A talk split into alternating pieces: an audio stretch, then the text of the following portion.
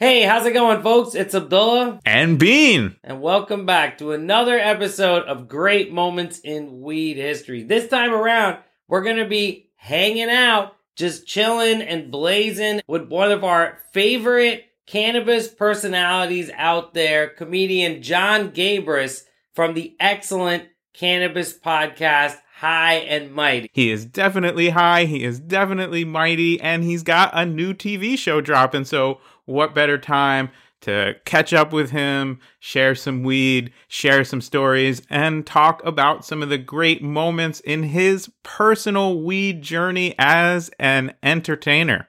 He's an actor and comedian best known for his work on Guy Code and the podcast Comedy Bang Bang, as well as TV Land's Younger. He's a performer at the UCB, Upright Citizens Brigade, and yes, there is a crossover with the weed cookie man, John Flynn. And of course, Gabrus hosts the High and Mighty podcast. As we just mentioned, you can find that wherever you find your podcast.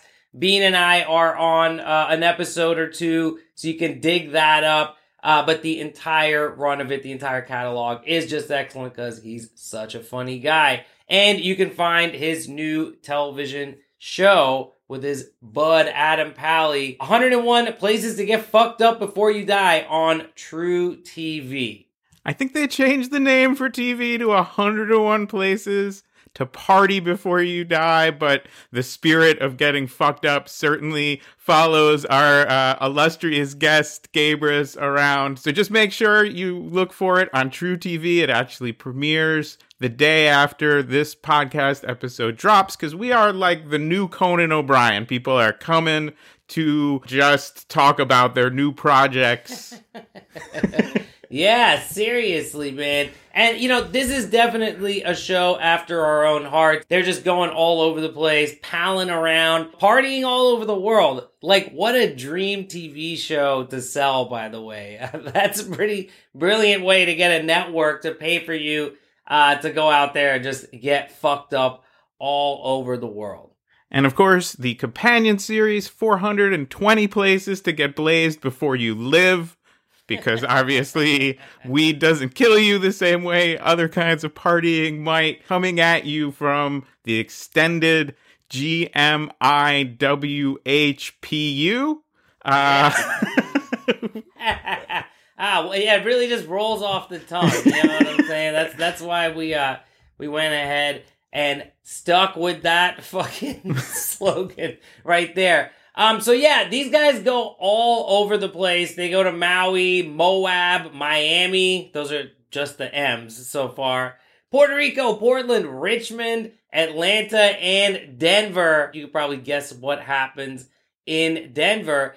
I think I detected a very, very subtle weed pun in there. Are you implying that somehow Denver is the Mile High City? Because that is a vein of weed punnery that I know has never been tapped. I know that when Colorado became the first state to fully legalize cannabis, nobody jumped on that one. No newspaper headlines, nothing. Nobody got that at all. But yeah, so before we get into it, just a little bit of housekeeping. If you support us on Patreon, thank you so much. We truly, truly, deeply appreciate your contributions to helping us make this podcast the way that we would like to make it. Isn't that right, Bean? Yes, and that is every weed on Weedness Day. It is a lot of work, but we think of it as a joy, and your support helps us put in the time to research, write, record, produce, edit, distribute. I mean, some of these we are hand delivering cassette tapes to people who are not on the internet, but who are supporters on Patreon. So it's a big, big effort. We couldn't do it without you. And if you go to greatmomentsinweedhistory.com, that's where you can throw us as little as $1. You can put 5 on it. And for a little more, you can get a signed copy of my book, How to Smoke Pot Properly, delivered right to your door. I may or may not throw an eighth in. Can't say that I will.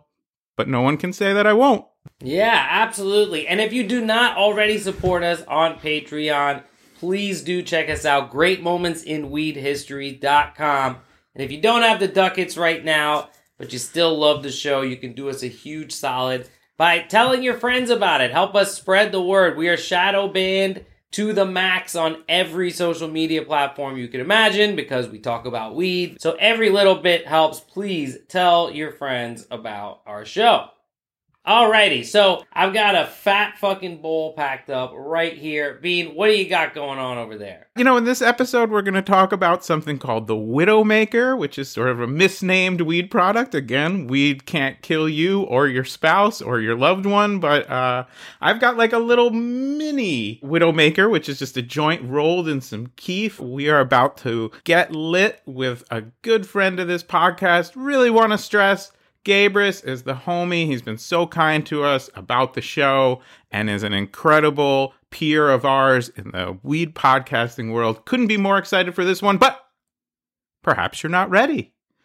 Perhaps you need to, as we advise, hit pause right now so that you can use that time judiciously to roll yourself a joint. Roll up a little Widowmaker of your own if you've got some Keef on hand, or you could split a blunt, you could pack a bong, you could stuff a bowl. Too much. That's too much. Take a little out. It's going to clog when you hit it.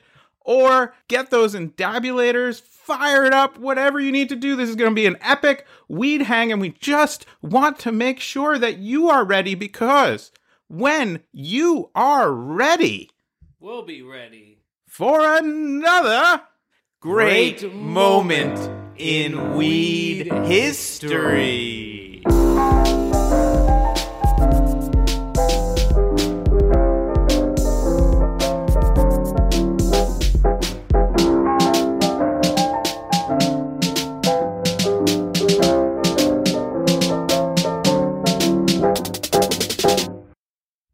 right, we are here with the legendary weed head, motherfucking global party animal, official John Gabrus. Welcome to Great Moments in Weed History, my man.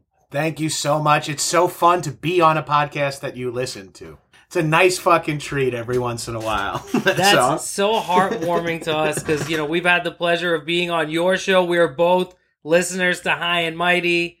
If you don't know already, get out from the rock you've been living under and go to wherever you find your fucking podcast and check out High and Mighty. Yeah, don't miss a very recent episode I'm calling Dead Eyes versus Red Eyes with the host of, I know, Bill and I, one of our other favorite podcasts is Dead Eyes, all in the HeadGum Shout universe. Out Connor Ratliff, man. Yeah, me and Connor talking nostalgia. Amazing. And you've got a new show out on True TV with Adam Pally. Another legend weed head. Another legendary weedhead who had an extremely short-lived late-night show, and I'm talking about one that went on for one episode. I don't know what I was thinking when I took this gig. I thought, there's no audience in this studio. I'm in Charlie Rose's studio at a news desk. I thought I was going to be at some theater like the Ed Sullivan Theater. I don't know why. There was a snowstorm in New York that shut down the entire city and scrambled all my guests. CBS could not give a fart about what I'm doing. CBS flew me out here coach, and I say that only on television so that they're embarrassed. You should be happy there's nobody here to hear your jokes. I mean, I got the teleprompter guy to laugh. I got one joke from the teleprompter guy, and that dude hates me. That dude straight up hates me. Honestly, among me and my friends in New York, we were like, how is this not on 4 nights a week now? Like, it was like our favorite thing. But alas, he didn't get the late night show because he was holding on for, he knew 10 years later he would co-host a travel show with his buddy John G. Straight. Yeah, man. Let's get started. We definitely want to know more about the show, but we have a traditional question that we ask our guests. John Gabrus, when did your relationship with cannabis begin? I have, I think, an interesting origin story, or a not common origin story with cannabis. I smoked it in high school because a girl I had a crush on would rip bowls. So I started ripping bowls with her just to have more time in the scythe, a little more chat. And then I I had wanted to be like in the military or law enforcement in some capacity. I wanted to be like an FBI agent. Oh, I could see that. So, solely because of movies, I wanted to be an FBI. Like, I wanted to be a Navy SEAL. And then when I got to be slightly more self-aware at like 17 or 18, I was like, I don't have the physical capabilities for that, but I am smart, so I'll be an FBI profiler instead. And I took like AP psychology, and this was all my big plan. And somewhere I heard from an FBI recruiter that if you smoke weed more or do drugs more than 8 times, you like and don't pass the lie detector test, you can't be a fed. So I stopped smoking weed in high school. And then... Were you under 8 times at the time? Yes, I was like maybe... And probably around 8. It was probably like between 5 and 7, yeah. Just point of order. If you've been high perpetually since 1994... Not pointing at anyone like myself, for instance. Is that one... That's true. There... I wonder if you never let yourself come down, if you never stop blazing, you're like, hey, officer is technically one. So then why did you towel the door to the FBI interview room? Sir, you have a sploof. He's got a sploof. He's got a sploof. When you get to Quantico, they frisk you, and they're like, here's a paper towel roll filled with dryer sheets. So you are walking down the road of life, and you see a crossroads, and signs say, narc, weed. Yeah. Whoa. Yeah, and I this was the early 90s in New York, and I'm from like a blue collar family of alcoholics, so it's like weed is not even something from Long Island. I'm from Long Island. Yeah, exactly. Yeah. Where people aspire to be cops and can't do it. When I went away to college and decided to do comedy, like freshman year, I was like, what the fuck am I thinking? I've got to like take science classes when I could take a class called documentaries. I was like, let me switch. So I just like switched everything to like radio, TV, film, and just started taking like art classes and shit. I was like, oh, college is fun. Quick note for our younger listeners, maybe our college age listeners, maybe you're in the dorm room right now. There's no future, so just do whatever you want. Yeah. If you're in the dorm room right now, you know there's no future because it is middle of July. So just get a summer job, go see some family, get the fuck out of school, dog.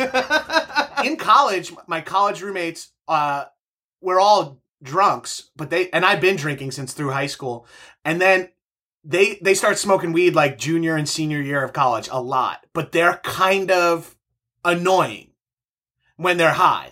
And so I get like a negative connotation to it. Like, I don't want to be around them when they're stoned. So I definitely am not going to break my not smoking weed to be with these guys. You know what I mean? So I kind of just like blow it all off.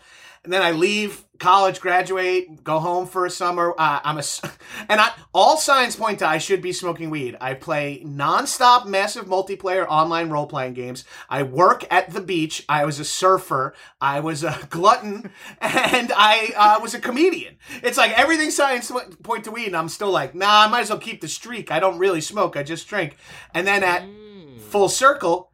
Adam Pally's bachelor party, which is 2008 or something like that. They're smoking weed out of an apple in the suite. And I'm like, I'll take a rip. Everyone seems to be having fun. And now I'm smoking weed at my first friend's bachelor party. Everyone there is comedians. And a martini cart is delivered to the suite at this moment as I'm smoking weed for the first time in like 10 years. And it's all like, I'm smoking weed for the... Yeah, I'm having literally... the best smoke session you can. I'm surrounded by friends who happen to also be some of the funniest people in America. And on top of that, I'm in a Vegas suite and like snacks and drinks are being like delivered, and I'm smoking and I feel high for the first time. I never felt really high when I smoked in high school because, you know, I was probably smoking gack and not even inhaling and was drunk anyway. So it didn't matter. I was pure. And I was like, had the night of my life, and then we woke up the next morning, and I was like, we should get more pot for the weekend. And then I went back to Brooklyn and got like an $80 an eighth delivery guy. Like, I just immediately went fully. I was like, hey, I'm like an early adopter of vapes and shit. I was chasing it right away. You can read about some of these adventures in From Gack to Gas, the John Gabrus story. Gack to Gas with Gab. That's my next travel show. You're a pretty late bloomer. What age is this at when you started? I'm probably like 26 around this point. Wow. So at that stage, I mean, Bean and I, respectively, at 26 were already like fucking... over a decade in. Yeah. we were cemented as the people you see today. Like, this is persistence right here. I could bet you that, you know... For better or for worse, I haven't changed much in 15 years of struggling. Whether it's a good thing or a bad thing, I'm lying. Has weed changed you, though, in any fundamental way? I mean, like, you know, in terms of your lifestyle, the things you're into? Yeah, as a matter of fact, I credit weed a lot with helping me emotionally. The major thing was I think I was a little addicted to alcohol. The word is probably alcoholic. But I was always like, oh, weed is... I feel so much better when I'm high. I hate being hungover. I like doing a bunch of shit and like... You can have a couple of beers and do shit, but it's much easier to just be, you could be stoned all day and get errands and work and fun done. And I like movies. I like restaurants. I like a lot of weed. You know, I like sex, and like weed makes all of these things better. So it's like you get like caught up in that reason. But then I found in the pandemic, I was like on a cycle of alcohol where I was just like waking up hungover and upset until I started drinking again.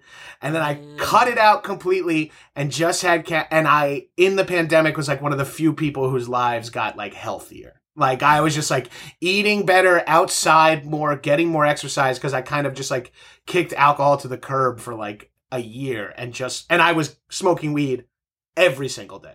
And I was, like, doing so much better than I had previously before, even, like, in my 20s and shit. So I was like, I think weed is a good drug. Well, we here are always trying to expand what we call the GMIWHCU, the Great Moments in Weed History Cinematic Universe. So we recently have... Well, it's only cinematic if you support us on Patreon. It's only cinematic because that's... It's only cinematic because the MCU is the reference we're using here. Actually, to call it the PU. Yeah. GMIHWPU. PU. But we recently had an episode with one of your comedy colleagues, Mr. John Flynn, upon the publication of his excellent memoir, Baked. I should say he was part of my rise in cannabis, because once we were friends at this point, once I came back from Vegas having gotten into weed, he made the cookies, and I was like, John, I got to get on these edibles. If feeling high from smoking feels this good, I can't wait to feel this high from eating a cookie. Completely disproportionately high. Was not ready for Flynn's edibles back then. Yeah, wow, Bean, way to make the connection. I also have in my notes here in another extension of the GMIWHPU, you grew up with Maya Angelou. That's correct. I don't think there was anybody who was more primed to get high before they got high than you. That's how I feel in life. Like, my whole path was Now I'm wearing a diamond cannabis leaf necklace. Okay, so we've all changed. This is the most expensive thing I own besides the computer I'm talking to you guys on. And it's just a pot leaf on a necklace. It says more about leasing and rental culture than anything else. That $1,000 necklace is my second most expensive item I own. I want to go back to the Upright Citizens Brigade years for you, because what I'm just kind of realizing is you were doing that pre-weed. Yes. Then weed. So how did you get in with this legendary improv troupe and school in New York? And then how did your comedy change and your comedy life change once you started getting high?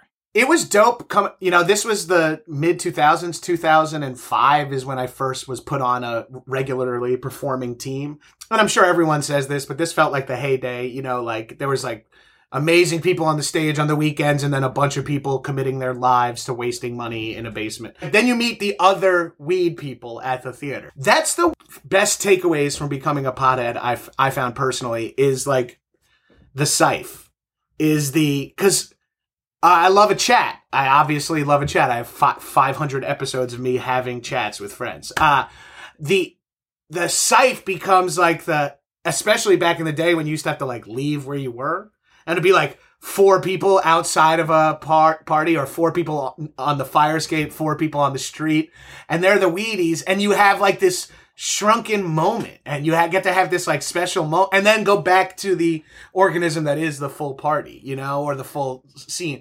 But that's like a fun little path where you make these connections that are, you know, that like people who don't smoke pot are like, oh, the fucking potheads are like giddy over there. And it's like, no, it's because every party we find each other and we dip up. Like if you had a work function where a handful of people smoked weed and not everyone did, but your work had parties every week, like UCB more or less did, and you start smoking weed, then you're like, now I'm off with John Flynn eating a cookie. Now I'm smoking weed with insert names of people who are parents and corporate people now, so I don't know if I need to light them up on the pod. But a lot of these people I came up with were like, now I'm really tight with these 11 weirdos because they're the other potheads at the theater. So it part of my connection to my friend Matt Besser is that how much like he's such a strong proponent of cannabis.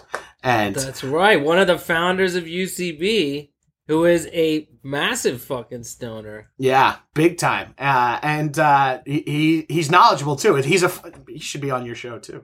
He'd be a good guest as well. Before I was like super into the UCB and knew everyone, I watched that Doug Benson documentary, Super High Me. Super High Me, of course. Yeah. And it's a great doc, very funny. Doug's a great. I'm now friends with Doug, but at the time, friend of the podcast. We've been on his show to promote ours. Hell yeah!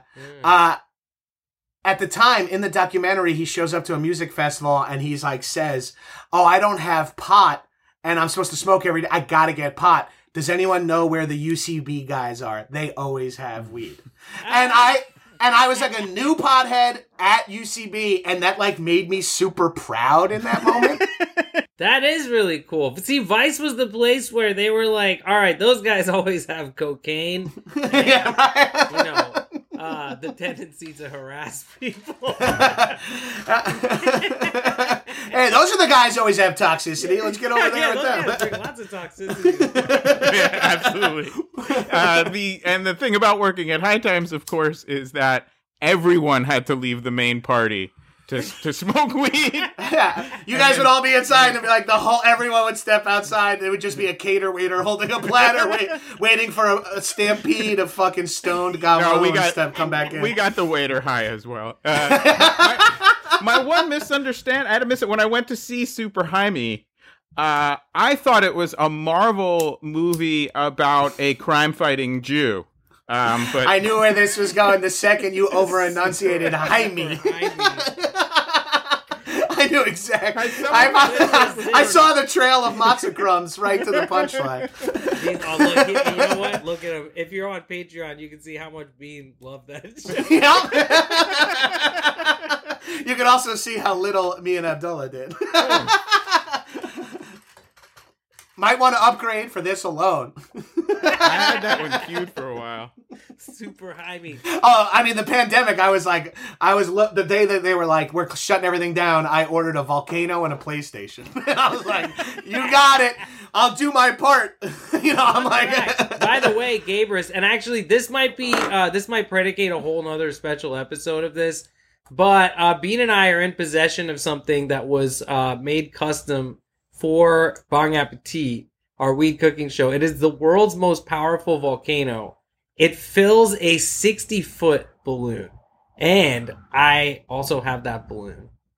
Bros, I feel like we have a chance to make some serious internet content together. Yeah, this is so real. It's just been sitting there. It's sitting here in the house. And I have two, and I don't know which is the overclocked one. One of them is normal, and one of them is a fucking. Well, one of them you could still fill. You could still fill the 60-foot balloon, but it's just gonna take you mad long, and you have to have the things ready to go. Yeah, this has elements of John Henry versus the steam engine. When John Henry was a little baby, no bigger than the palm of your hand, his mommy looked down at little Johnny and said, "My Johnny gonna be a steel-driving man, yes. Johnny gonna be a steel-driving man."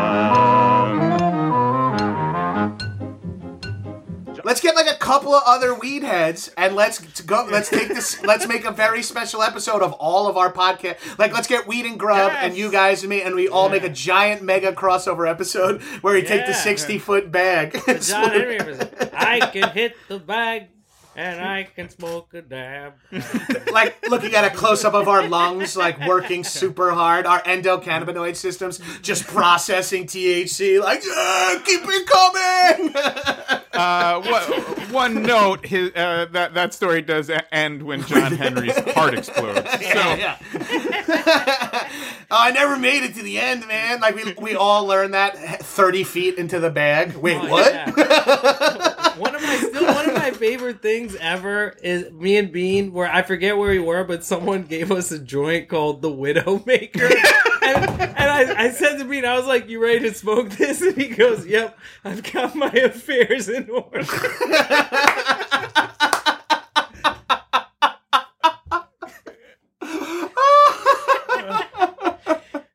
Good times. So speaking of 101 Places to Party Before You Die on True TV, what is some of the weed partying that we can look forward to in this exciting series that I can't wait to watch? Here's the thing. TV, especially giant conglomerate TV like Discovery, Warner Brothers, Turner conglomerates, can't show you really breaking the law.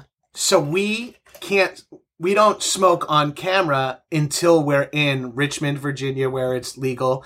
And then we do like a full day of cannabis in Portland. Oh. Now, if you're a cop, a connoisseur of what people's eyes look like if they ripped a joint right before they film a scene at a restaurant together, you might, eagle-eyed viewers might be able to pick up on mine and Adam's uncanny ability to find cannabis in illegal cities. I like that the cities are illegal. Yeah. But okay, gotcha. Yeah, I had this experience. I was in an episode of my boy Ravi Patel's show, The Pursuit of Happiness, and we went to Copenhagen, and we did a bunch of different shit, but one of the things we did was we went to Christiana, and boy, we fucking partied. And it's like still kind of like a little like trap lord, has like a sort of squat vibe to it, like a hippie squat vibe. And we got high as fuck, and we brought it back.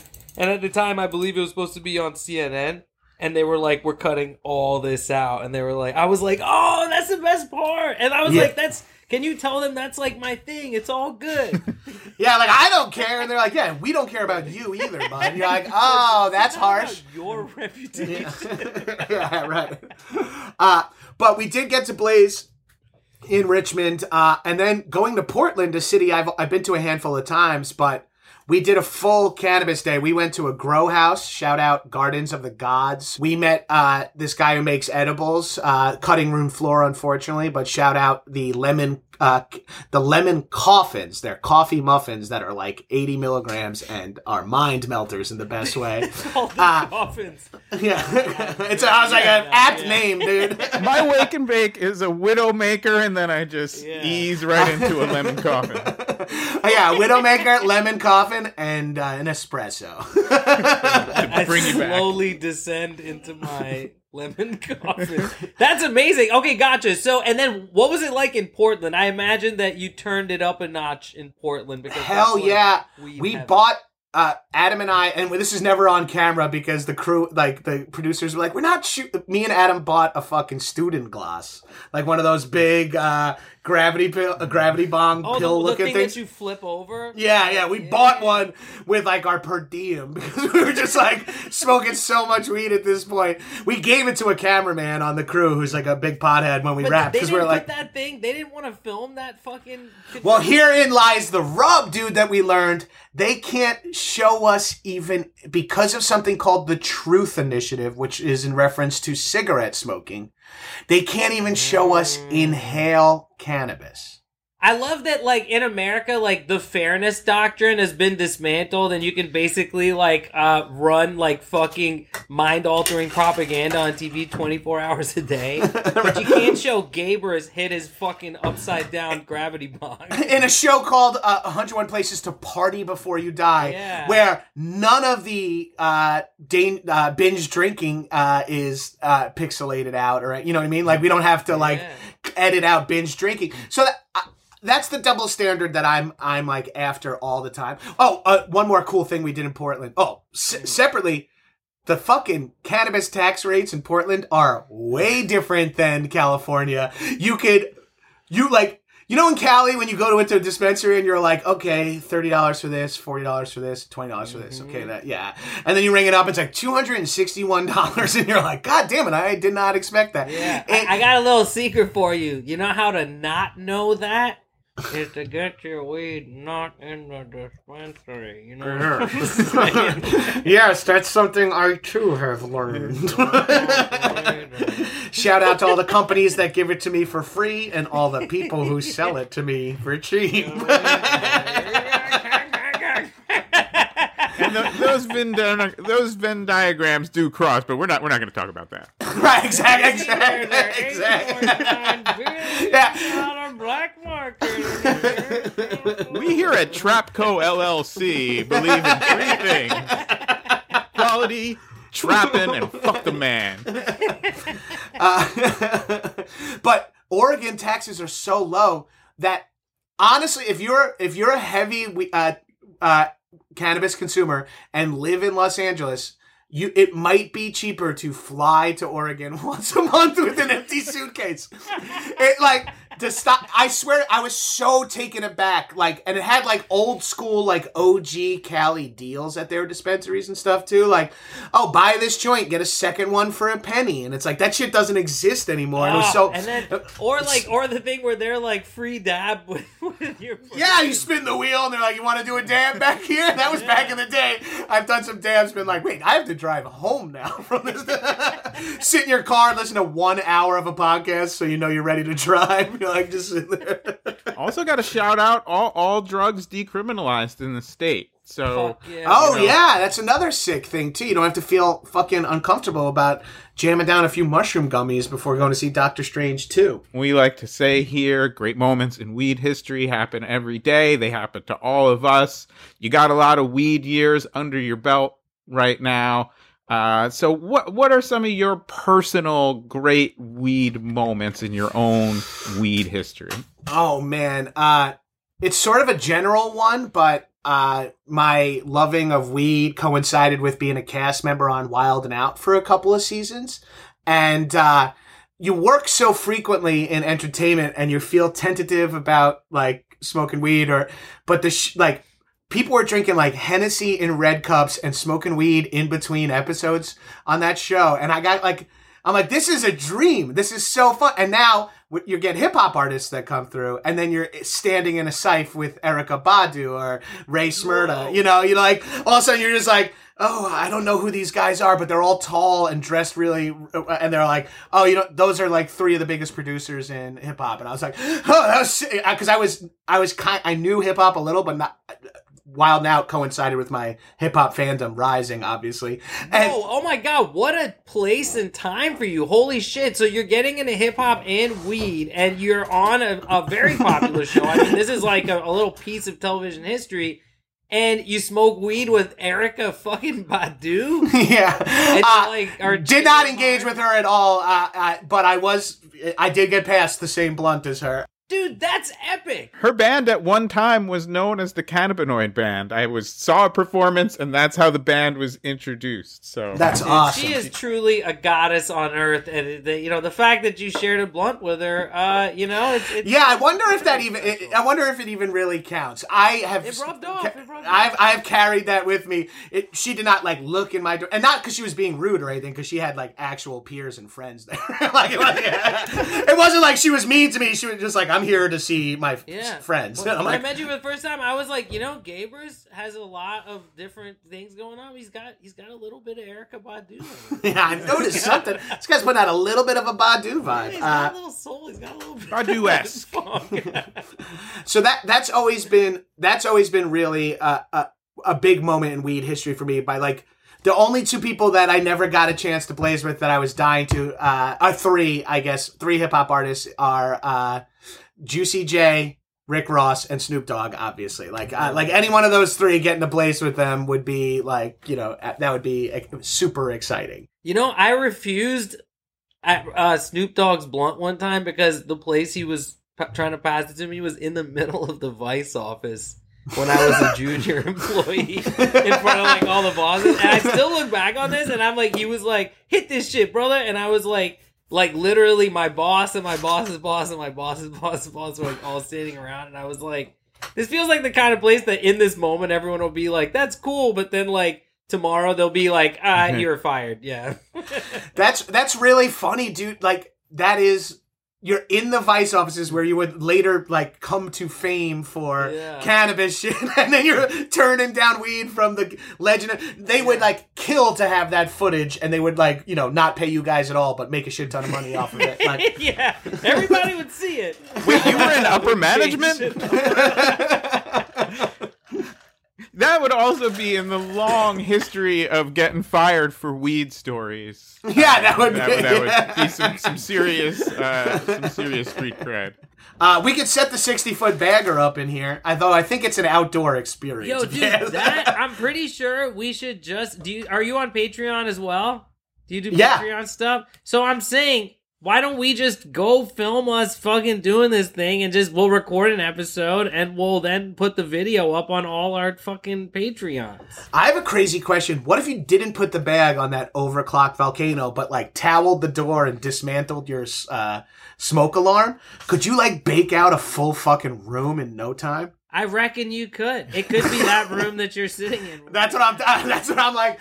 Pop the smoke. My landlord's like, what the fuck happened in here? The only thing you guys have to help me with is figuring out which one's the regular one and which one's the overclocked one, and then we're in fucking business. Well, we might as well bring a surge protector and fire them all up at the same time. Put indica in one, sativa in another, hybrid in the middle, and just fucking.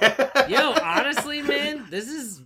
We have to do this. Well, we can launch a TikTok meme off of this. We could get people killed. This is like now we have to assemble the heist team for this. So we need Bean Fury.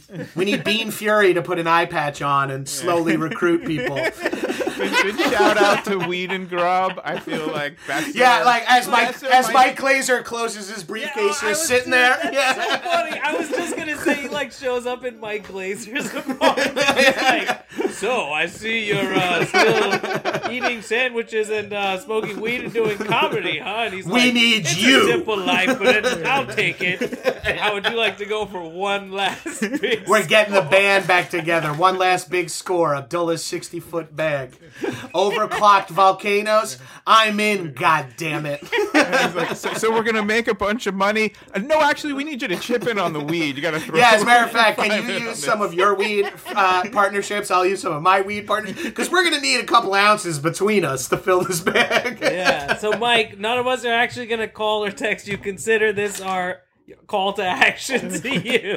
No joke, I'm doing Weed and Grub later today, so I'll pass along the message. Also, what a great fucking day for a 40-year-old man to have. Dude, you are literally talking about the weed podcast-iverse. Dude, you are. I'm like, checking you're in the fucking. I mean, where do I go from here? I guess eventually I'm going to be on B Reels, and then I'm set. Yeah, well, I gotta do Belushi's. He's been tailing me for a little while, so he might be the next guy on Great Moments. All right, yeah, B might have you replaced with it. Be real, I see you coming for my seat here, texting Bean. You're sliding into Bean's DMs. You're like, wait a minute, is someone there with you? Yeah, we'll like, hit the bomb soon, my friend. I just got caught getting high with my man Bean in his house.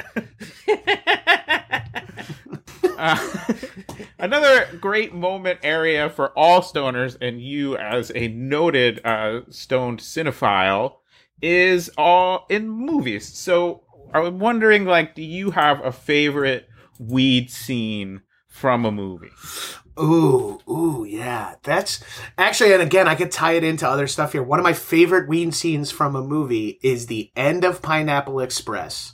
And they're not explicitly smoking weed in the movie, but I believe, and this is maybe hearsay or I'm projecting it, they all do look actually high. And it's after, like, the whole plot of the movie. In the diner, and they're just like, you got hit by a car, dude. And, like, they're just pretty much recapping the script and, like, laughing about it. And they're so obviously baked. And me and Adam Pally love that so much that we ripped that off for our travel show. Every episode ends on the Last Supper, where we sit down for a final dinner and kind of talk about all the shit that happened to us that week with, like, that weekend with, like, flashbacks and stuff. That's fantastic. I love that. And that's because that's one of my favorite moments in a movie, because it just feels like it's not explicit, but you just see, like, Danny McBride's eyes are not even open and they're just, like, laughing at all the dumb shit. Oh, you passed out again. It's like, how did you not die? You've been shot. You've been right, exactly. They're, like, unpacking the logic of the movie in a fun way. Like, how are you even alive, dude? We're the three best friends. He's like, we're just three best friends in the world, man. Like, well, this has been a pretty incredible journey. But I do have to ask, do you think you might have had a more fun life had you chose the FBI route? Yeah, that is without a doubt one of the smartest things I ever did was just not become a fucking narc. Because when you're young, you have the wool pulled over your eyes by 90s movies. You think being an FBI agent is stopping serial killers and, like, terrorists. But then when you get to be older, it's like, oh, it's keeping tabs on, like, a Muslim guy who's just trying to, like, live his life. It's like, wait a minute. What? Wait, what's the job? Dude, you just are blowing my cover right now. Pretty hard, Jonathan. Yeah, that's why you asked the question about one long sesh, not counting. Yeah, exactly. You know what? I hope so. I hope so, because it would be the biggest waste of fucking government money ever. The lifelong pursuit of being like, I think this guy is just an idiot who smokes a lot of weed. And I don't know, somehow wound up on television. Like, I don't think there's anything more going on, but, you know. But I'm going to need a few more years to dig into this. Yeah, exactly. We're going to, it's going to be at least another, you know, 8 to 10 seasons before being started. You know, that should be the subplot of Great Moments. A reveal that happens at the end of season 6. Yeah, unbeknownst to every listener, it's been like a weird meta narrative of being on the longest undercover sting, longest lowest stakes undercover sting of all time. Oh my God! Well, that's incredible, Gabrus. This has been a joy, truly, and I am not speaking in hyperbole when I say that. I am filled with joy. You bring joy to a lot of people. You do it through your podcast, and you do it through your new fucking TV show, man. All that energy is right in there. They can edit out you smoking weed, but they cannot edit out the weed energy that you bring to everything you do. We fucking love you, man. And we're going to do this 60-foot volcano balloon situation being, you know, we've had this thing for a while now. I think it's about time that we, you know, piece it together like the military grade weapon that it is. Yeah, he said it. Move. Yeah, I think that's the final Infinity Stone. Is like, I think we're ready to snap and remove half of our brain cells with a 60-foot bag. we may ourselves vaporize, and you know what? Please, God, I'm take ready. Me now. Yeah, I'm ready. I'm ready. My affairs are in order. My affairs. Boom! Whoa, that's what they call a button in the business, gentlemen. Hell yeah, guys! Good times as always. Well, that's the show, folks. Thanks so much for listening, and if you stuck around this long, please consider supporting us on Patreon. You can put 5 on it at greatmomentsinweedhistory.com. And that would really help us as we research, write, edit, and publish a new episode every Weedness Day. Great Moments in Weed History is written, produced, and performed by me, David Bienenstock, a.k.a. Bean.